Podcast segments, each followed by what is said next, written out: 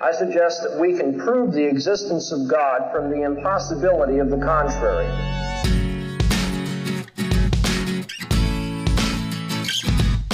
As Christians, we do not give up our intellect.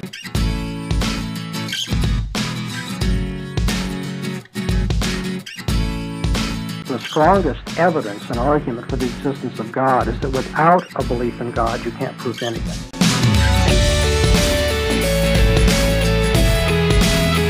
How can the law be material? That's a question I'm going to ask you. I would say no.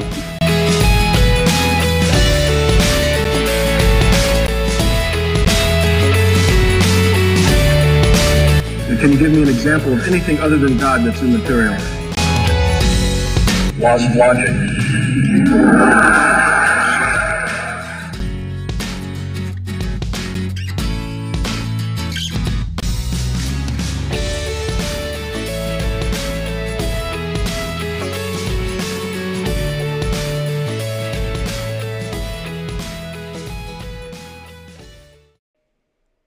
Welcome to the Revealed Apologetics Podcast. I'm your host, Elias Ayala, and here at Revealed Apologetics, our goal is to equip believers to defend the Christian faith, and we want to equip you to do it in a way that is honoring to God and faithful to Scripture. So sit back, relax, get your thinking caps on, and let's dive into our topic for today.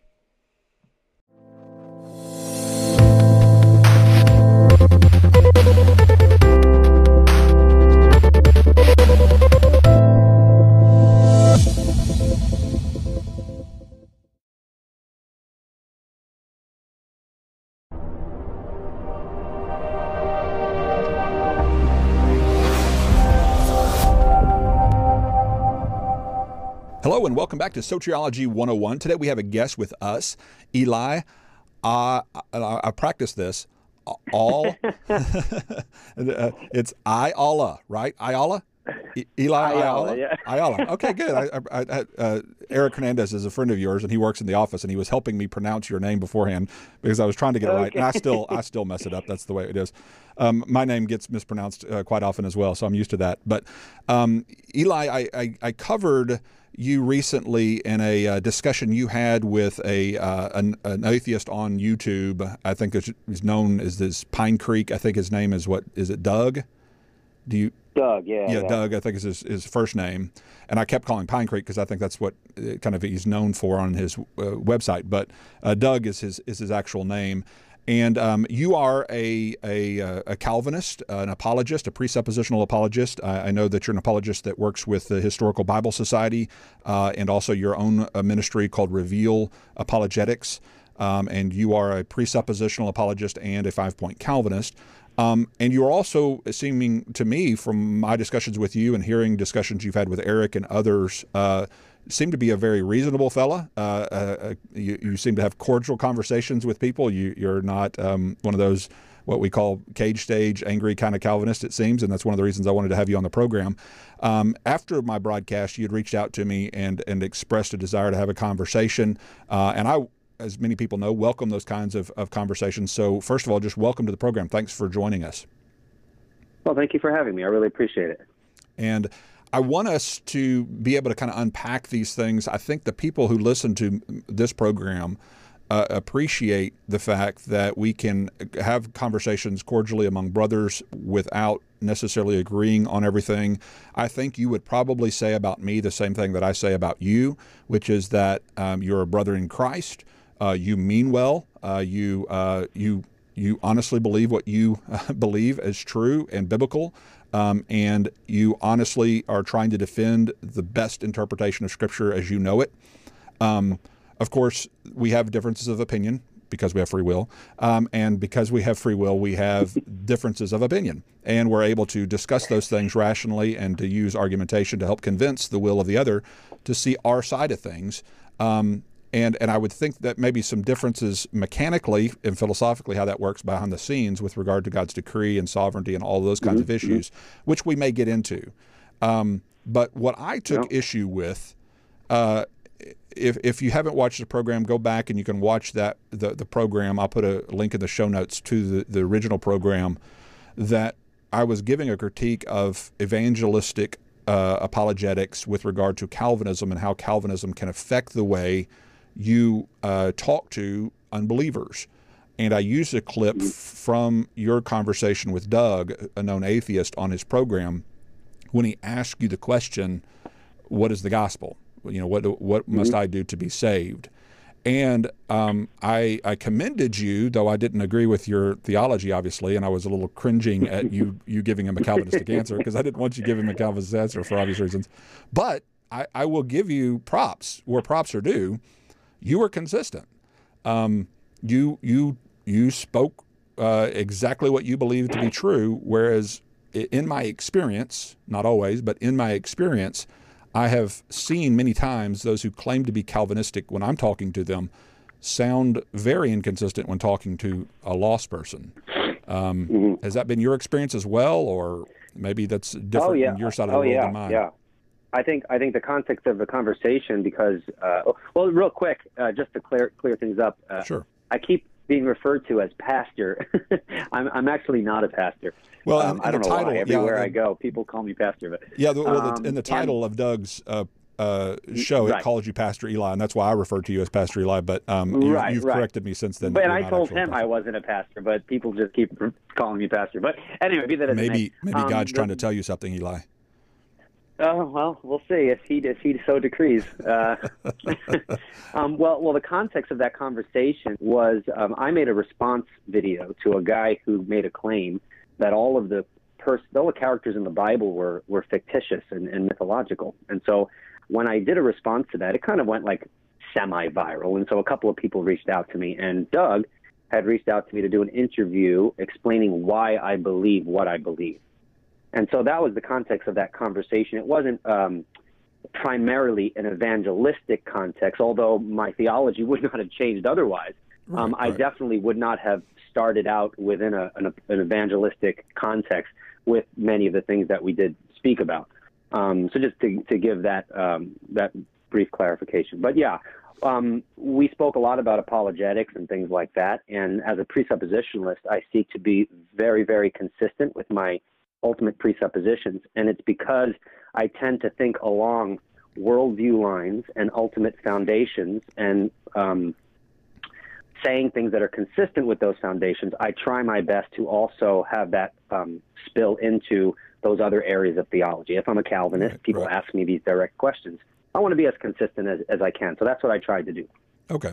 Um, and, and that makes sense, and I and I appreciate the, the consistency and the honesty. Though I obviously disagree with the the, the theology sure. behind your answers, and that's and that sure. was the motivation for the program is to um, is to ultimately kind of critique why I think that kind of methodology is is is not only wrong but can be dangerous if it's incorrect. Uh, and I think you sure. would agree that any any false teaching or any teaching that's false, whether it's mine or yours, can have detrimental impact or can have negative impact because of, of the fact right, of its nature right. being false. Um, but of course, that's the debate as to whether it's false or not. Um, right. And, and I, I, I, I, just want to say something. Well, one thing that's completely unrelated and one thing that's related. Um, I, I, should have told you this at the beginning, but I do have uh, around uh, until 2.05 Eastern Time, if that's okay. Yeah, um, yeah. Just wanted to let you know because then my house will fill up. Anyway, um, what I was going to say is that um, when I told people that I would be on your show, a lot of people kind of, you know, encouraged me. Oh, you got to say this, you got to do this, you got to do that, and he's anti-Calvinist, this, that, or the other thing. And I and my mindset has been, um, I don't think you're anti-Calvinist, that you hate Calvinist in that sense.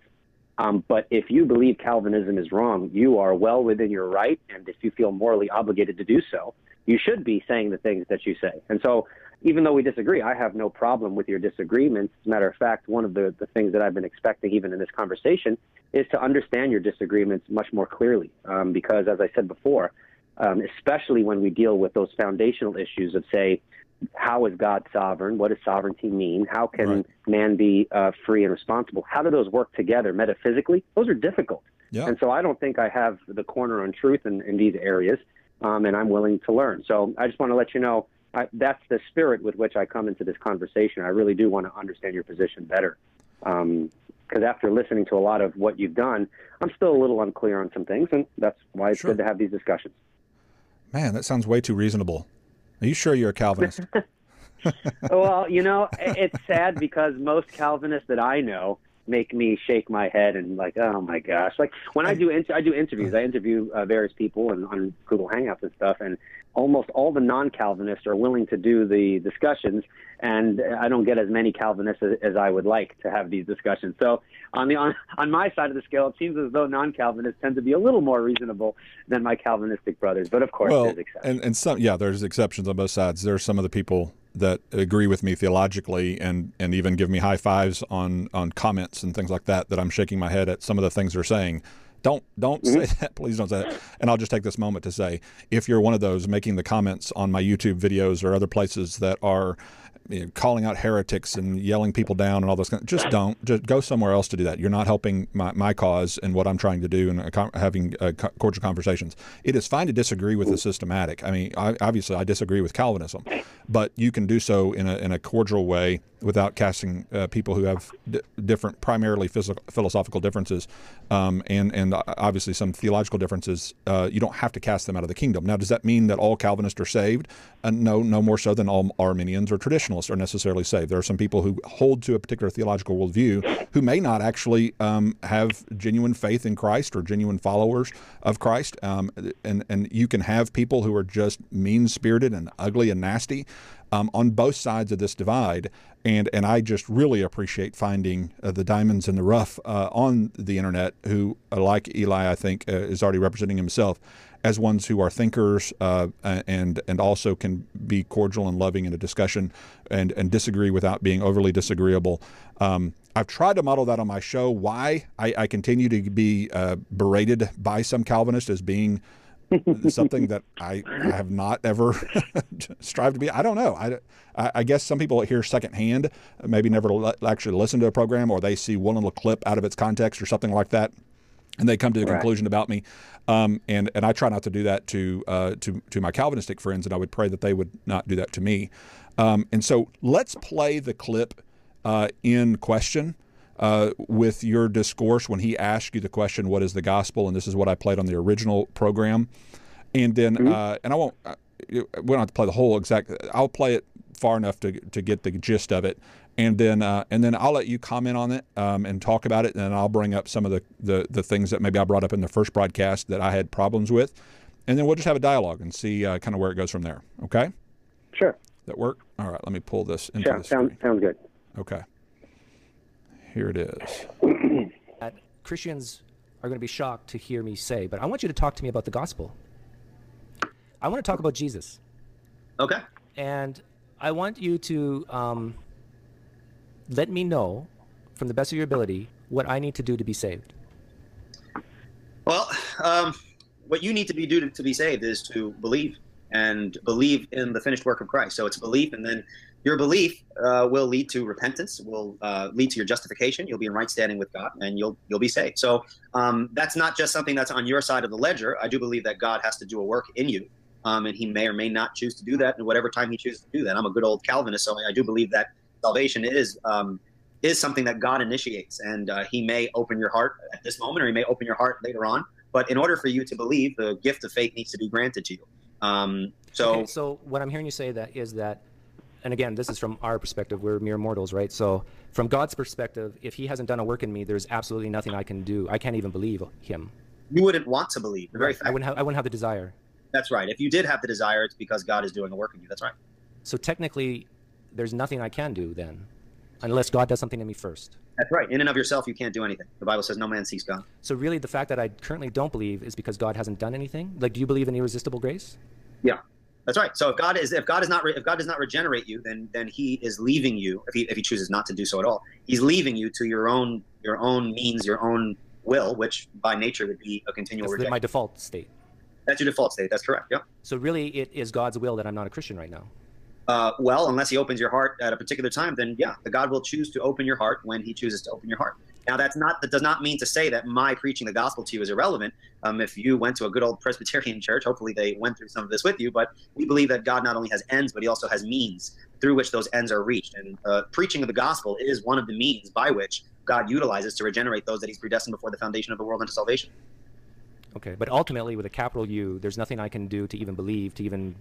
In and of yourself, no. Okay, That's right. I can't even cry out, uh, even if, if If God hasn't regenerated me. If you cry out, it is because God is doing a work in you. So Right. left to yourself, um, you know, we're born we're born separated from God. Our natural inclination is to be at enmity with God. If if that's true, you will never cry out. God does not pass over people who want to be saved, but He doesn't want to save them. The very fact that you want to be saved is a demonstration that God is already working in that person. Uh, and I, I, I want to keep this as real as possible. Does, Sure. does that theology bother you at all? Uh, no, because if it bothered me, that would be because I hold certain presuppositions. If the Bible's true and what it says about His justice and what we deserve is true, then it doesn't bother me. What bothers me is that it is a weighty thing to have to be a an instrument through which the gospel is preached. I want to see people saved. This whole issue of predestination is really from a God's eye perspective. I don't know so I I go earnestly preaching the gospel to, to, to anyone, and I, I pray that God uses what I'm doing to bring those that belong to Him to uh, to the light, so to speak. Okay, let's stop there. Um, and before I jump in, people who've watched the first program, Eli, already know kind of my thoughts on that because I gave almost an hour long critique of what you just said. Uh, and so I've, I've kind of already given my affirmative um, uh, presentation if if this was a debate, and I'm not saying it's a debate, we're just having a conversation. But if it were a debate, I've kind of already give, I already had the floor for a while. So I want to give you the floor. Is there anything you'd like to to comment about that? Ah, yeah. Well, um, just right off the bat, I think at a surface level, you would agree that um, Doug would be unable to reach out without God first working. Um, hopefully, you would agree with that. Obviously, the spirit uh, the spirit needs to do something prior to Doug reaching out and doing something. So, on a surface level, I think we both would agree with that statement. However, I think where we would differ, um, obviously, as a Calvinist, I think that when God does extend a particular kind of grace in which uh, upon those who belong to him from before the foundation of the world, he does so effectually. Um, and so that would be the distinction between irresistible grace and um, which, I, I think your, your position is that um, grace, when extended, is resistible. And so that would be a, a key difference. But I think at the surface level, there's agreement between you and I that the Spirit first has to work.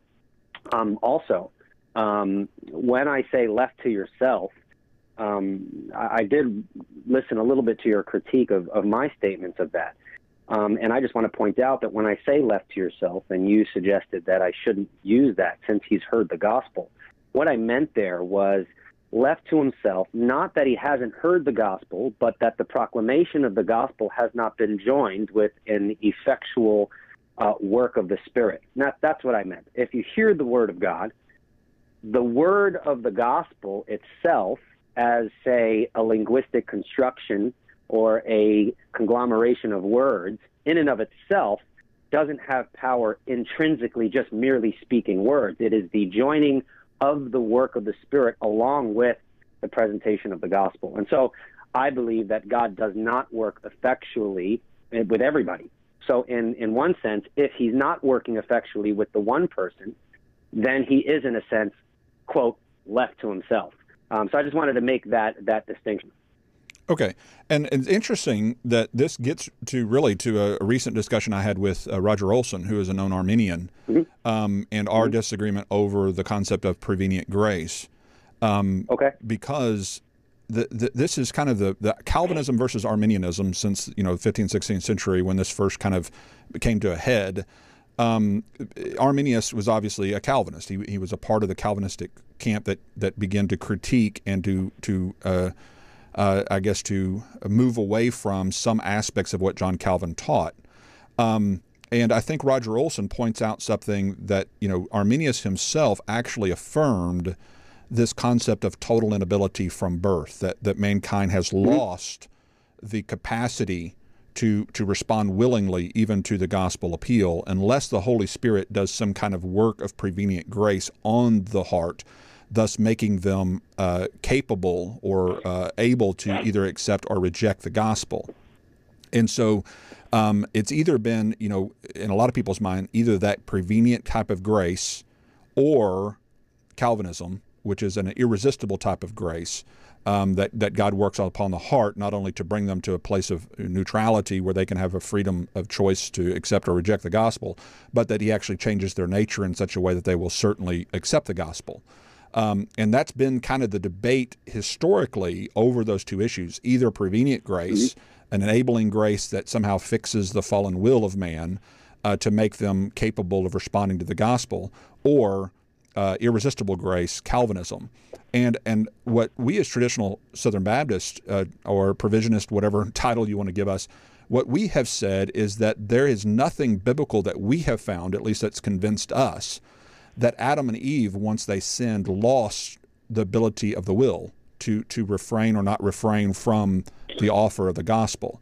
Um, now, some people call that Pelagianism or semi-Pelagianism. That's actually an error, um, and we can go over the historical debate between Augustine and Pelagius in the beginning, and then the invention of the word. Can, can I can I cut in? I apologize. Sure. Um, eh, you don't mind if I cut in every now and then, right? No, no, Because I know do. you'll yeah. be making various points, and I, I might lose track. Yeah, yeah. Go ahead. But when you say that you don't see anywhere in Scripture that man has lost the ability of the will, that that itself, and I'm sure you probably mean you have a more fuller explanation of that, but but Calvinists don't believe that man has lost the ability of the will. We do choose. What I, I think you, I mean, obviously you know, you've had these conversations. It is that moral element, which I do think Scripture does touch on, our moral ability. Right, right. So we, we no one believes that the Calvinist doesn't believe that man doesn't make choices. It's it's certain kinds of choices that would Yes. then be inconsistent with nature that's enslaved sin. Right. So it, it, it- when it comes to soteriology, let's just narrow it down. It's the mm-hmm. ability of the will to accept or reject the gospel appeal. So if, if the gospel appeal is made to Doug, the atheist, in, in my in my mm-hmm. worldview, he has everything that he needs. Atonement has been provided for him. The the the the uh, gospel has been presented to him. The gospel itself is gracious. God didn't have to send the gospel. God didn't have to send Jesus. Uh, all of that's graciously provided. So it and it's supernaturally inspired. I mean, the, the reason we have the Bible today is is a supernatural work of God. Um, nobody, I think, Right. would deny that the inspiration of Scripture is supernatural. And so the very fact that we have the gospel, that it was persevered, that it, that it has been preserved all these years, and that we are compelled as Holy Spirit in, uh, indwelled uh, the bride of Christ to to disperse it. That that's even a work of the Holy Spirit. So I'm not denying the work of the Holy Spirit. What I'm saying is that the Holy Spirit works through means, and He works through the means of the proclamation of the gospel. And therefore, when when you make an appeal to Doug, be reconciled to God, believe, then he is being confronted by God in the sense that you are his ambassador, as as I think Second Corinthians, what is it, five twenty, that says uh, Christ is making his appeal through us. Be reconciled to God. And so when it comes down to that choice on Calvinism, Doug, if he's a reprobate, a non-elect person, and we don't know that he is for sure until he dies, obviously, but if he is a non-elect person, a reprobate, then he cannot willingly accept that appeal because either atonement has been withheld from him if you're a five-point Calvinist, and this effectual work of grace or this this gift of effectual faith or whatever uh, has been withheld from him. And what I well, obviously I would disagree with that. I think atonement has been provided for Doug, and I believe that that the gospel itself is sufficient in its revelatory nature. In other words, it sufficiently gives Doug all that he needs to repent and believe. And therefore, So- any, any, any resistance on Doug's part is his own fault, not a lacking uh, of God's creation, not a choice that God's withheld some grace from him or withheld faith from him or withheld atonement from him. In other words, I put the full blame onto Doug for his resistance of the appeal of the gospel, whereas you seem to put that back onto God's decree. And I think that's where the error is. So when you say that he doesn't lack anything, that he's even had atonement provided for him. So you're saying, on your view, that God has provided atonement, that his that his sins have been atoned for, Doug's sins are, are atoned for. Yes. Okay, and if someone's sins are atoned for, God has. Does that imply forgiveness of sins? Does that imply in, in what way is his sins atoned for? I'm kind of confused Sure. in that are, are you saying that there are those who are lost are there on your view do you have a reprobate uh, concept of reprobation in your system No, like I mean people not who the, never not, are the, saved not in the way that a Calvinist would say reprobate. Obviously, um, what we would say is they're unbelievers. There are those who perish because they refuse to believe, so as to be saved. As Second says- Se- Second Thessalonians two ten says. So if you refuse to believe, then you will perish. But that's your own fault, not because God's refused you or withheld something right from you. right But when God chooses to create this world, He knows precisely who will believe and who will not. Right, and I, I perceive you're getting into the philosophical now, right? I mean, by well, asking that I mean, question. I, I mean, I think that I think the specific points in Scripture should be discussed, and there are logical deductions from certain propositions in Scripture that I think are relevant to the discussion. And I think we all would engage in some form of philosophical analysis Well- on these issues uh, because I don't think that it's possible to escape them. I'm just trying to think in terms of, uh, and, and again, you would push me for consistency, rightfully so. And so what I'm trying to do is just to see um, is there a consistent connection with God actualizing a particular world, which He knows precisely who will be saved and who will not. How, I mean, there seems to be, I mean, it seems to necessitate, and I, I use that word carefully, uh, a kind of reprobation within your own system. So I don't see how this is relevant, particularly to, to my position. That, that's what I was not getting at. not if you affirm libertarian free will. And, and this goes back to the discussion you had with Eric um, on uh, Andrew's show, uh, which I listened Right. to and and uh, thought Er- Eric did a good job explaining uh, Molinism. I've never. I've never affirmed Molinism. I've always said that I think Molinism is a sufficient answer. It's not a necessary answer to Mm-hmm. believe the Bible. I think it's a sufficient philosophical answer. Just think, just like I think the eternal now view that, that C.S. Lewis and Boethius introduced is a sufficient view. I think Molinism is probably more specific than the eternal now view of God, but both of them are sufficient to maintain a concept of omniscience and libertarian free will. Um, though there are mysteries within that, I, I don't think that we're denying a level of mystery. Uh, just like we would say we don't know how God creates something from nothing, but we believe that He creates something from nothing. In the same way, we would say we don't know how God knows the libertarianly free choices of creatures, but we believe that He does. Um, and, Right. and and therefore everything that we're getting into now becomes more of a philosophical speculation as to whether God can know future free choices of creatures. And it seems like open theist and uh, compatibilist have concluded that God can't do that. That God ultimately has to be the, the causal determiner of choices because uh, he is omniscient. In other words, his omniscience limits his abilities uh, with regard to uh, his his sovereignty um, and uh, his ability to rule how he wants to. Does that make sense? I mean, Right. in other Well, words, it seems that I, I understand what I understand what you're saying. I understand what you're saying, and and with my and my discussion with Eric was very helpful.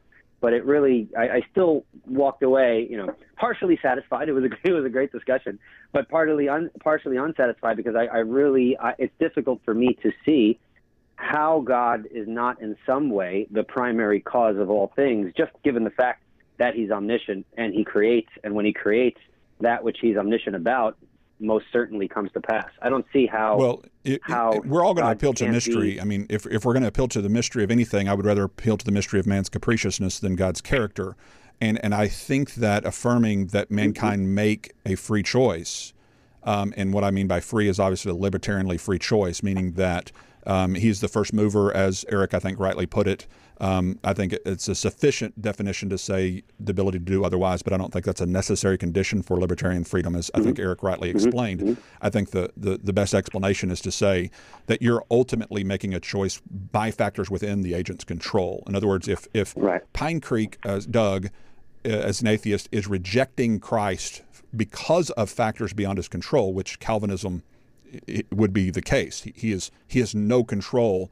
He has no more control over the color of his skin than he does over his yeah, his desires. I wouldn't agree with that. Yeah, No, well, yeah. uh, let's that's talk about that to, because that's why I wanted. To, yeah, we, we I, that's kind of in my original broadcast. I brought that up with a, I used blue eyes, I think, just to avoid the racial thing. Right, right. Okay, so um, okay, so if let's say, and I don't think uh, Doug would mind us using him as our as our foil here, but um, okay, so if Doug, if, if let's assume Doug is a reprobate, okay, a non-elect person.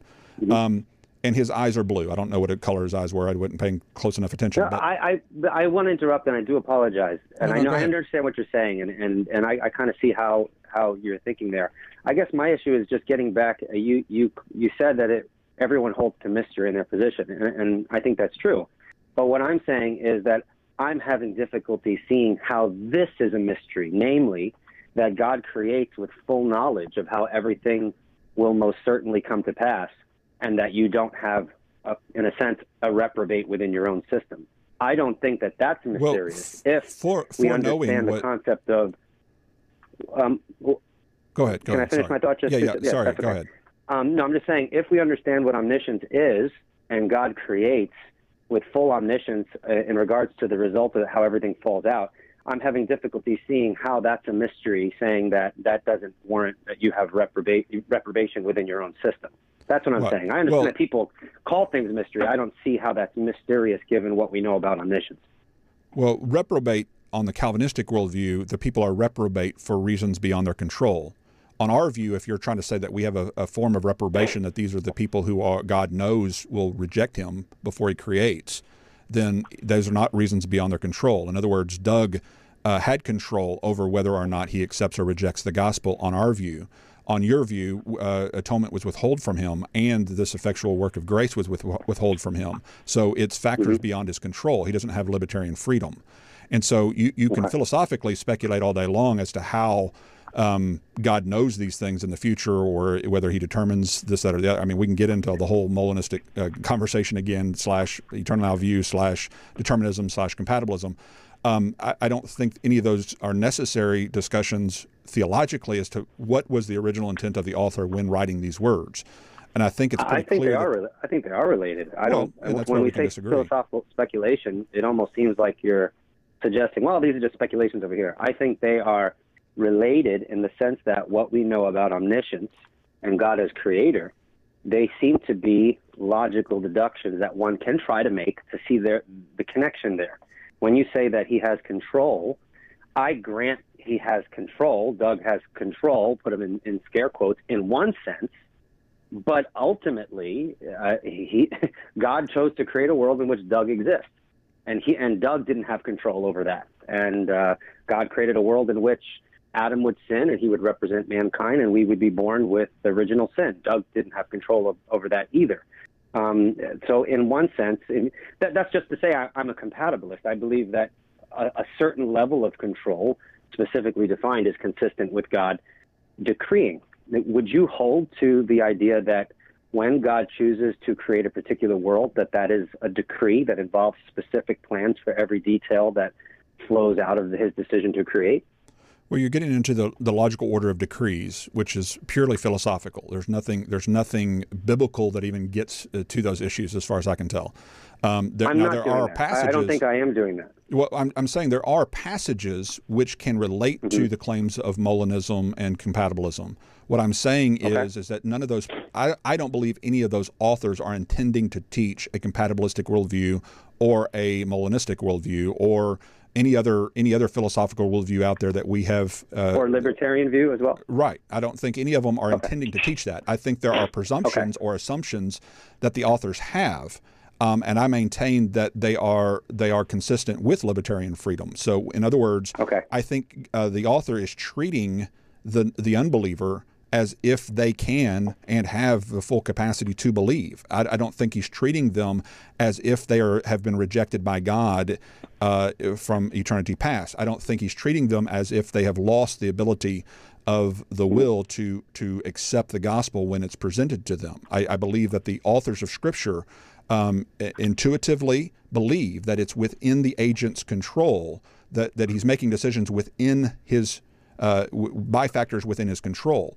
Um, where on Calvinism, I don't think that you can say that now in any sense of the word, because one, if atonement's not provided, then there's no way for that person to ever be to be saved, regardless. Um, and then secondly, if the effectual gift of grace is not given to them, then there's no way for them to believe. So you can't say in any any uh, uh, discernible sense of the word or any uh, a true sense of the word that, that that that is a factor within his control. He has no control over the color of his eyes when he's born, any more so than he has control over whether God's chosen him or not for effectual salvation. And and that's Well, that's, that's, the reason. Go ahead. Okay, I apologize. Go ahead. no no fin- go ahead and jump in. Well, well, that's why I mean I don't like to use the whole you know eye color thing. I, I'm just going to the issue of if God creates, He has full. I mean, you're saying that this is philosophical speculation, and to a certain degree it is, but I think it's something that we can still we can still talk about. I mean, if and even with relation to God decreeing with meticulous detail, saying that we are we, we don't have the capacity to do A, B, or C. I think we do have the capacity. We don't have the willingness.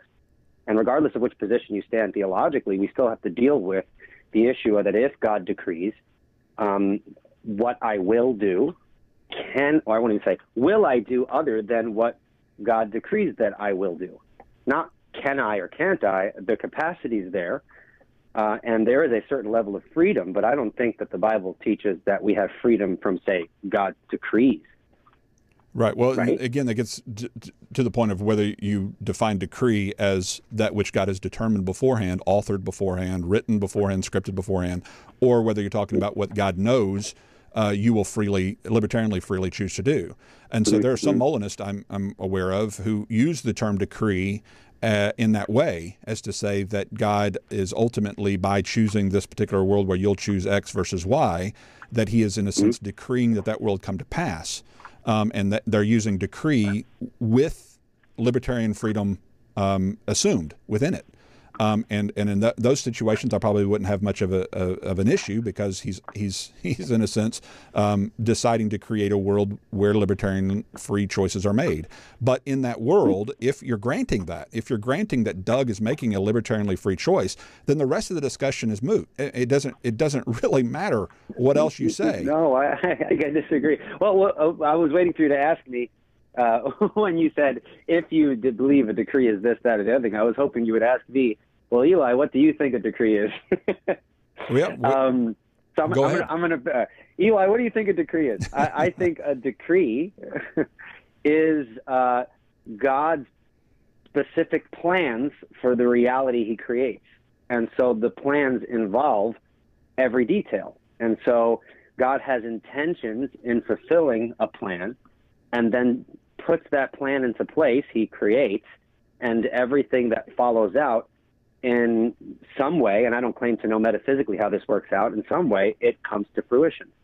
And so that's what I mean by decree. Even when we say God is the cause of all things, I'm even careful when I say that, since, as I'm sure you know, there are different kinds of causation, and I'm not, I'm not clear what kinds of causation are available to God that He uses them in the way that He does. But, but that's what I mean by decree. And when we say God causes, I don't necessarily imply that cause means necessarily specifically what you think it might mean or anybody else. That's Right. where I think when we use this language, we got to be we got to be careful how we're using this. Well, and, and I, I was just having a, a conversation with Eric before we, we started, and he's his primary area of study is philosophy, whereas my primary area of study is theology. Um, and and we often talk about how you know philosophy is. uh, He even says something to the effect of philosophy is a handmaiden to theology. Um, and, Okay. and and I agree uh, with that. And I also understand that I'm not a philosopher. I don't have a philosophy a degree in philosophy. I, I understand aspects of it. You know, I can read, um, and I've read quite a bit, especially related to sociology with regard to the different philosophical areas. And so I may be a little bit more educated than the average Joe out there with regard to this philosophical issue. But that's that, that's not my major concern. My major concern is what is the intention of the author when writing this text? What is the intention of, of God in inspiring this text to be written? Um, and I'm not convinced uh, Romans 9, for example, or Ephesians 1, for example, or John 6, for example, which would be the three pillar text according to James White and other leading uh, Calv- Calvinistic apologists.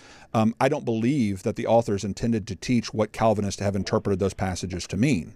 Therefore, the philosophy really is secondary to that because it seems to me that our philosophy is stepping in to help explain how, uh, if compatibilistic determinism is true, if, i.e., Calvinism is true, uh, a la Romans 9, a la Ephesians 1, a la John 6, you know, and a few other passages that we can go to, then philosophically we've got to make that consistent throughout all of the revelation of God, and there, and then therefore our philosophy will oftentimes, you know, uh, inform how all the, these passages can come together and be congruent and, and work together as one. Well, okay, so if I don't believe Romans 9 is teaching that, if I don't believe Ephesians 1 is teaching that, or John 6 is teaching that, then there's no reason for me to go through the rigmarole or the loops to jump through to make compatibilistic determinism work.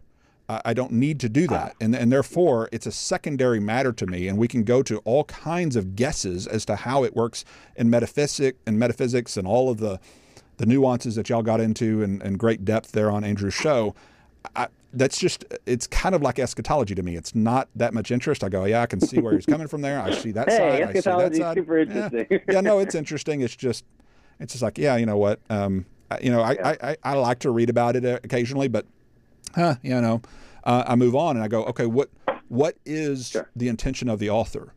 and and that's where it comes down to the to the, the basic meaning of the text. D- is there a text of Scripture that says, getting back to our original issue of prevenient grace and all that, is there a text of Scripture that clearly indicates that Adam and Eve lost the liberty of the will that even the London Baptist Confession says that they once had?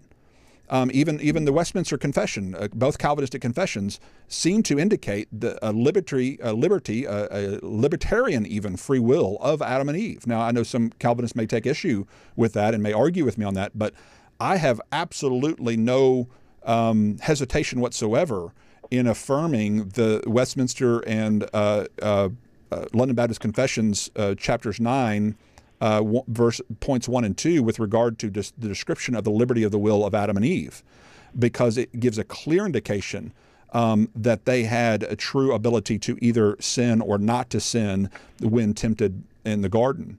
Um, and that is a, a, a, definition, a sufficient definition of liberty, uh, libertarian free will, as, as far as I can tell.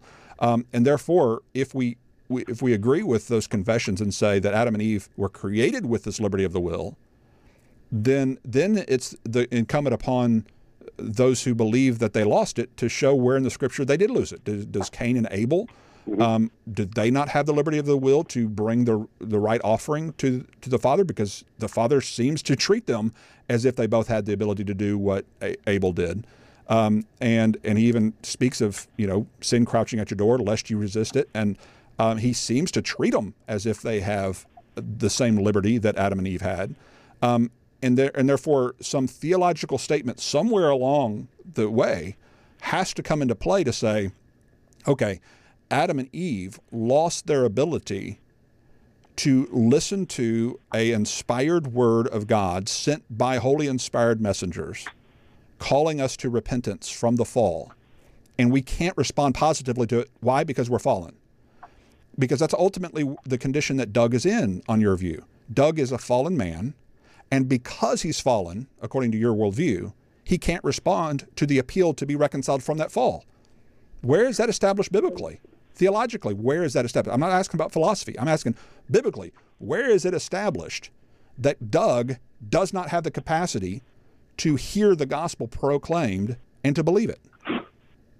Well, I, I apologize, but I'm going to have to move back. You did say a lot, and I, yeah, while fine. you think you, it's not, and that's fine. I no, you can disagree with me on what you think is relevant. No, obviously. I didn't want to interrupt because you're, you you know, if interrupt, I don't want to appear as no, no, go ahead. You know, arguing. But um, getting back to the decree, I don't want to get away from this because I think I think it's important, and I think you don't give yourself enough credit in terms of uh, your philosophical acumen. Um, if you've spoken with Eric, you will know that we use philosophy um, necessarily by the very fact that we confront Scripture. We come with some philosophical baggage that needs to be the case so that we can interpret and make certain connections and things like that. This is um, uh, what I think is part of the commandment: we're to love the Lord our God with all our mind. So, so yes, we're going to engage in some kind of philosophical reflection. Um, however, when we when you said something to the effect that we want to get to the original intent of the author, a, I say yes and amen. But when we speak of scriptures that speak of God's intentions, his eternal purposes, I think there's good reason to believe that the original intent of the author in those passages make make the, the teaching clear that God has a specific intention for everything that, that comes to pass. Um, and so I don't think when, when you say it's mysterious and it's often philosophy, I don't think it's as mysterious as one might think. God has purposes. When he creates, he has specific plans that he's working he's working out such that they come to fruition in complete detail. And so, um, uh, getting back to how this relates to what we were talking about, when we talk about Doug not being able to do A, B, or C, um, in a human level, yes, we talk about capacities and the ability to choose otherwise and things like that. But I don't think the Bible speaks that in, in, in relation to being free from God's eternal purposes, because God's eternal purposes always come to fruition. And so my question is, how do you avoid the same concept God creates with a specific plan, which deals with the uh, the destinies of, of every single person? But by necessity, it seems the very fact that He creates a world with certain people where He knows precisely how they will use their free will. I don't see how you escape the the same well, a similar kind of situation that you're that you're saying the Calvin struggles with. Okay, well, you, you said earlier, you said that God has a specific intention of everything that comes to pass. Okay, let me mm-hmm. ask you this question. Assume libertarian free will is true. Okay. I know you don't okay. agree that it is, but let's assume that it is. Could it be Mm-hmm. that God has a specific intention for creating people with libertarian free will? Sure, but in Okay, creating people okay. with libertarian free will, it still sets in stone, so to speak, the ultimate decisions that God foreknows A la that they would. Okay, fine. I'm sorry. Allah, Allah Molinism. So what? Okay, so you still got Oh, libertarian free will. Not, not necessarily. I used to be a Molinist, by the way. Well, good. Uh, not go back. necessarily, and and even if minimally to affirm Molinism minimally would accept that, that that's fine. There's some Calvinists who have that particular understanding. Well, my my issue is, it's not does someone have the capacity. It's will someone do other than what God decrees they will do. There's still capacity in there, but it'll never be actualized because The only difference, God decrees. Eli, the only sorry? difference, only difference is if you're assuming or you're not assuming libertarian freedom. The the the first mover of his will. In other words, it is Doug. Is the is Doug the one who's the first mover of his resistance of the Holy Spirit's gospel appeal? I say that Doug is the first mover in the sense that he is the one who has rejected by his own Yes. free will the offer of salvation Calvinists hold to through- that, Dr. Flowers. the gospel. Yeah, I- as a Let- let Calvinist, me- let I do. fin- I believe that Okay. Doug chooses. Doug chooses, and God, by decree, permits his choice. Okay. I don't- I don't see how I- you, I'm you not even able to said use that in language that myself. clip, though. You said in that clip. Can you say? I'm sorry. Can you say that again? Your voice skipped in and out there. Yeah. I didn't catch what you just said. in that clip, you said Mm-hmm. that he needs an effectual work of grace that would Mm-hmm. cause him to believe. In other words, God has, for whatever reason, withheld giving him this effectual faith of Calvinism, this Mm-hmm. regeneration. Okay. But then you're also saying, on the other hand, this is where A equals not A in my mind. You're saying A, Okay. It is it is within his control, and then B, he has no control over it. And that's a, that seems to be a, a blatant contradiction decrees- to me. God decrees that Doug will not respond to the gospel, and God decrees to withhold effectual grace at that particular time. And if and if God has ultimately decreed that he would be a Christian, then part of that decree includes that will that Doug will respond to God's grace, and So it will as- accomplish as what Doug God pointed out- that it will accomplish. But so as Doug pointed out in that discourse, the ultimately capital Mm-hmm. U, ultimately, it's got it's God's responsibility as to whether Doug or not believes or not. What do you What do you mean God's responsibility? I, I think I have. Uh, there's another thing when I'm reading up on this that I He's- have. uh, he's- when one we talk about responsibility, um, I I look at responsibility as you know um, I am answerable to someone or I am you Culpable. know accountable to someone. Right. God God's not responsible in that sense. I would say that ultimately God is the one who decrees, and so in that sense, yes, God it's God's decision who is going to be saved and who's who's not going to be saved. All right, let, us talk about let's talk about culpability, responsibility. Um, I've always Mm-hmm. been known to say that responsibility is connoted in the very word, your ability to respond. And so, if if Doug has the ability to respond to the gospel, then he's held responsible, able to respond to that appeal. On Calvinism, without effectual grace, he's not able to respond to that appeal. Mm-hmm. But on Calvinism, mm-hmm. he is culpable because of Adam's sin. In other words, he's not culpable because he's refrained from accepting the gospel. He's ultimately culpable because he's inherited the guilt of Adam. And therefore, you call him responsible, but he's not able to respond. And that's the confusion I think If- that people have. So let's use an analogy, okay? Uh, you- have Well, well, real quick, I, I'm so sorry because I'll get I'll get lost. Yeah, go ahead. When you say that Doug is able to respond, uh, what does that mean in relation to uh, decree? Able to Is believe he's the gospel. able to He's respond, able but to if God positively- decrees the details of time and space. The issue is, will he respond? And I'm saying no. And I don't see, again, even Okay, with but- libertarian freedom, I guess I, I have difficulty understanding how libertarian freedom works. All right. I don't see how how you could escape that same accusation, since even with libertarian freedom, uh, Doug will freely choose what he will choose, and he will choose what God foreknew he will choose. Well, knowledge isn't causal, as we've talked. You all talked about on your own Yes. program there. So him, him knowing what Doug will freely choose is different from him decreeing, i.e., determining whether or not to give him effectual grace or not. Um, and that's Mm-hmm. and that's where Calvinism is ultimately putting the responsibility back onto God as to whether Doug believes or not. And, and Right, that's right. the problem. But, but, but just real quick, and I do apologize.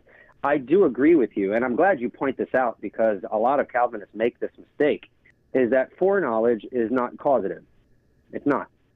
However, what I'm having difficulty seeing and trying to understand your position that on the on the one hand, while while foreknowledge is not causative, the act of the omniscient God to create the particular reality that He does is causative. It seems, even if it means that that includes God actively bringing things about or God passively bringing things about through through permission. And again, this goes So back into the see- loop of what you guys already discussed, and Eric, I think, answered rightly, is that the Uh, cause well, of that's one's why I'm existence. asking you, Dr. Flowers. So I don't think he uh, gave me an answer well, that was again- sufficient. That's why I'm trying to maybe pick your brain and see if you can maybe clarify that for me. again, it, it goes it goes back to oh, got a message come up. I don't know why they did that. Okay, uh, it goes back to um, it goes back to whether God is the cause of a, libertarian free creature existing or not. We affirm that He is the cause of the existence of a libertarianly free creature. Okay. So, him being the cause of a libertarianly free creature, in one sense, makes him the cause of all that that libertarianly free creature will choose to do in the primary sense. Say that. Say that again. Can you say that again? Okay, That phrase again. right. Uh, put it this way: he can be the the uh, the the he can be the cause of the existence of a libertarian free creature, and in that sense, be the cause of what all that creature ends up choosing to do freely. But he is not the Right. cause of what they freely choose to do. He is not the. Is what, not. what you just said. What you just said is, I, I, I hear. I, I, as a Calvinist, I would agree with that. God doesn't. God ultimately is the cause of my existence, and the fact that my existence is part of His decree, it includes my free choice. But my free choice will always be uh, accomplishing God's initial detailed plan before He created. And so, yes, He accomplishes His will through my choices. No, but my what I choose is precisely part of God's plan. Now, Eli, my see- understanding, I- though, my understanding of- Calvinism proper and compatibilistic Calvinism in specific, is that God Mm-hmm. Okay. is the decisive cause of your desires to either accept or reject Him. In other words, um, it's not that What do you mean decisive cause? What, what do you mean that? Like Okay. he decrees. Right. Who he will, is, right? Is he is the one who decides whether to effectually grace Doug or not to effectually grace Doug. Therefore, he is the decisive cause of Doug's desire to come or to reject Christ. On my view, When you God say knows. decisive, though, again, I, I do have to interrupt. I do apologize because I'm. I want to. When you say decisive, what what does that mean? the Uh, deciding, the one who decides. God is the one who decides what Doug will decide in any given situation. in what sense is this, does God decide that? In the sense that he either effectuates him through uh, uh, giving him this effectual grace, regenerates him, or he doesn't. He withholds that. That's a decide. Mm-hmm. That's God's and lets decision. and lets Doug and lets Doug make his own decision, right? The default, as he referred to it as, the default position, the position he was born in with blue eyes, is to reject and hate God. He has no control over that, any more so than he has control over accepting Christ once he does- regenerated. right, right. Well, he doesn't have control over his own existence. Yeah, we acknowledge a bunch of things that we don't have control over, but I don't think um, it's it's a one-to-one correspondence in that analogy. You have one that's genetically uh, necessitated, and you have one that has moral implications to it. And so I do I do think and that's to why I use blue eyes as my analogy, is that he has no more control over the color of his eyes than he does over his hatred of God, on your view. Well, he has control in the sense that gen, uh, choices are made by people. My eyes, my eye color is not made by any choice that I that I make. Okay, so I so- believe the choices. I think what what you're presupposing is that, um, and maybe it's maybe it's a little bit of begging the question, but I, I say that carefully because I, I know that you can also defend why you why you assume that is that you're assuming that um, that the choice within the Calvinist system is no different than being uh, uh, born with blue eyes because in the Calvinist system that's not really a choice. Well, you, you don't believe that the, the, the analogy of the blue eyes real the analogy of the blue eyes is is only to to go to towards the factors that are beyond their control. In other words, it's it's a factor beyond your control as to what eye color you is you, you, you have. It's a factor beyond Right. your control as to what nature you're born with. And so if you're born with But a the nature Calvinist agrees with you, though, right? Doesn't the Calvinist agree? Yeah, there are certain things that are outside our our right, control. but where- we disagree is the factor that- yeah, the factor that you can't accept God's appeals for factors beyond your control. We don't agree with that. We we don't think Adam lost the ability uh, when he sinned. We don't think he lost the ability to reply to God positively. We, we still think uh, mm-hmm. Cain and Abel still had the ability to bring the right offering or not bring the right offering, uh, to to to, right. to, to, humble themselves and to, to ask for forgiveness when they've sinned. They still have that capacity as a lost person. Yeah. Um, on Calvinism, so now, they don't so now, have that let me capacity. Ask a question. Let me ask a question then, because I don't have a lot of time, unfortunately. I do want to get to this one question, because um, honestly, uh, I, I guess I think I understand what you're saying. But then that leads me to certain text, which I know you've touched on in your podcast, and admittedly, I haven't listened to all your podcasts, so you know, I hope you don't. What you, you haven't listened to over uh, 400 hours of my? Golly, man. Yeah, you have. You have. A, and dude, I don't. To be honest, I don't know how you do it. Someone will respond to you, and you'll throw out a two and a uh, half. I mean, it's interesting. An hour or two a week. Sometimes it requires that. It's, you give up Sports Center. It's amazing what you can have time for. Go. Go ahead. That's true. But by the way, before I go, I, would like to ask you about your time management. I think that's a very interesting uh, thing about what I think. You need to have time management to do what you do. So hopefully, oh, sure. I can ask an unrelated question afterwards. But anyway, so when you when you talk about uh, not losing the ability to to respond positively uh, to God, I guess the first question that comes to my, my mind and a lot of other Calvinists is are, are the passages in Scripture which speak of um, of the inability of man, that, that the natural man cannot please God, the man, the, according to the flesh, does not submit to the law of God. Um, for honestly, and I don't, you know, this isn't a zinger. You've heard this verses a thousand times. How would you explain that to someone like myself who thinks sure. like a Calvinist and needs to learn to step outside these Calvinistic shoes to really right. see what you're saying, so that I can understand those passages and that, that's my that bread and that's my bread and butter. That's that's where I uh, and that's where you kept going down the philosophical road. I was going. I can get Eric back in here to. Well, to, no, I don't. I want to go to the. I want to go to the theological deductions from the text. I agree. Go okay, so you were referring to Romans eight, which we've done several broadcasts on Romans eight, where it says that okay. the mind set on the flesh is is hostile to God. The mindset on the flesh it, it, cannot submit to the law of God. Okay, so an inability to submit to the law of God, if your mind is set on the flesh, does not prove that you can't confess that your mind is set on the flesh, or you can't confess that you can't submit fully to the law of God, so as to trust in the one who did.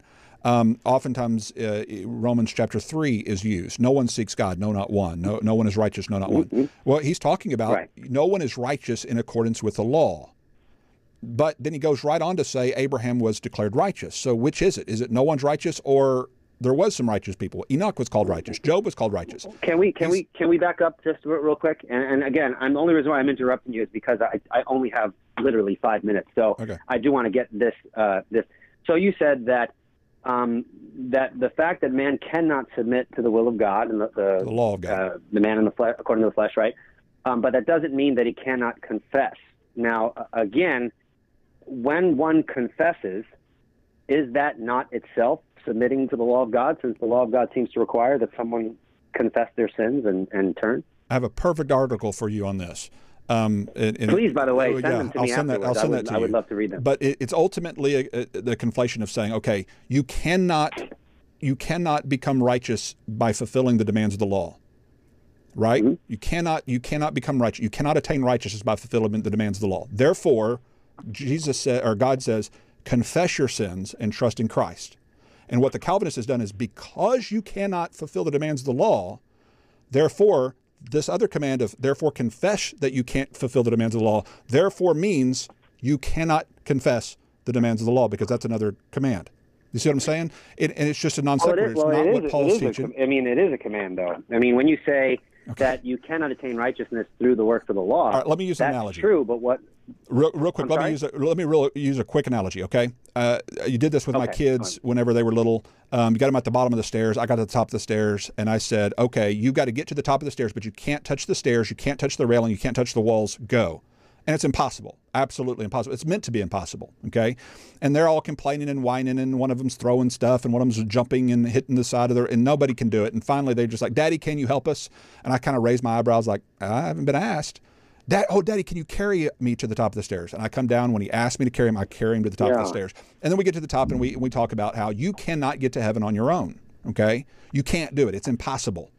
Now, if that means that therefore you can't recognize that fact and confess that fact whenever it's offered to you to be carried, then then that's mm-hmm. exactly what the Calvinist is saying. They're saying because they can't get to the top of the stairs, on their own. Therefore, they can't confess that fact and trust in the one who's offering to carry them. And that's a non sequitur. Yeah. It just doesn't follow. Well, I, that's a not that's a non sequitur. Yes, it's a non sequitur given the assumption of your analogy. But I don't think your analogy is is uh, Well, I mean, just to be, I mean, just expressing my own view. I don't think the analogy is biblical because the state of the of the unregenerate sinner is not a child.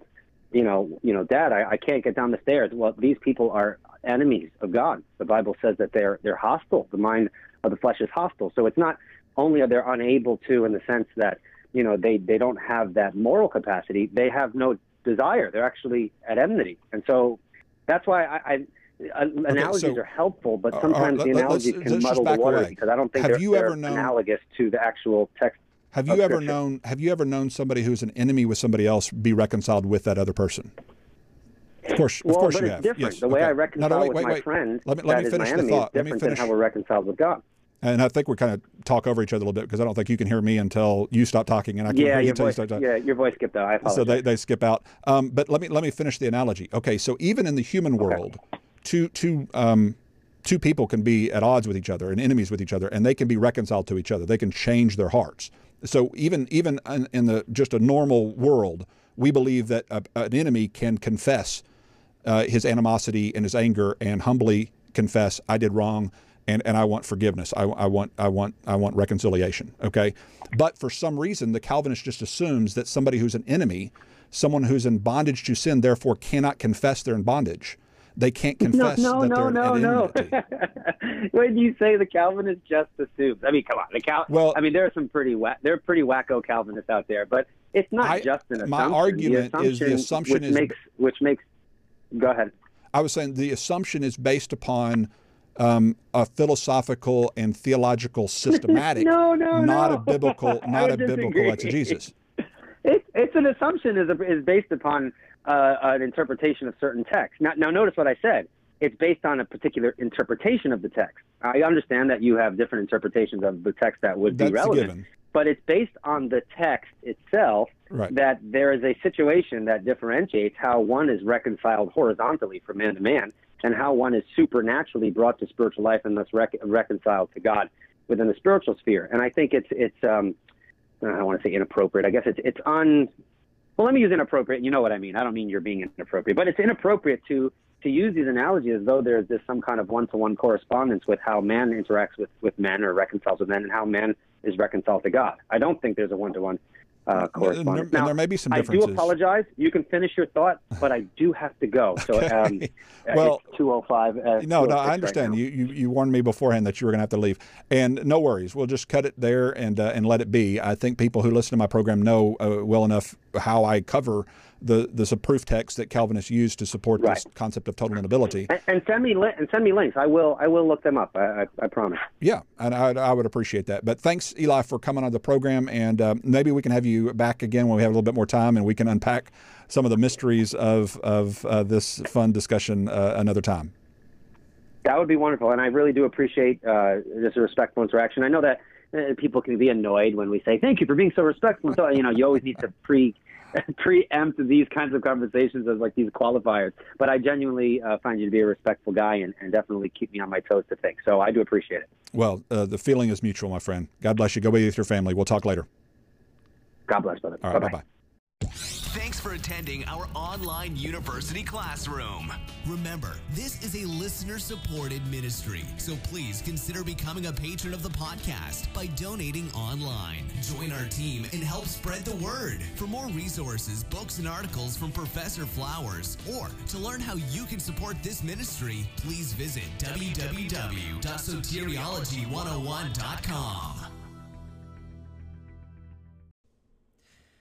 Thank you very much for listening to the Revealed Apologetics podcast. Uh, if you have any questions um, that you would like me to cover in a podcast episode, uh, please email them to me to revealedapologetics at gmail.com. Also, we very much um, appreciate your prayers, and if you wish to support Revealed Apologetics financially, uh, you can by doing so. Um, we have a, uh PayPal account set up.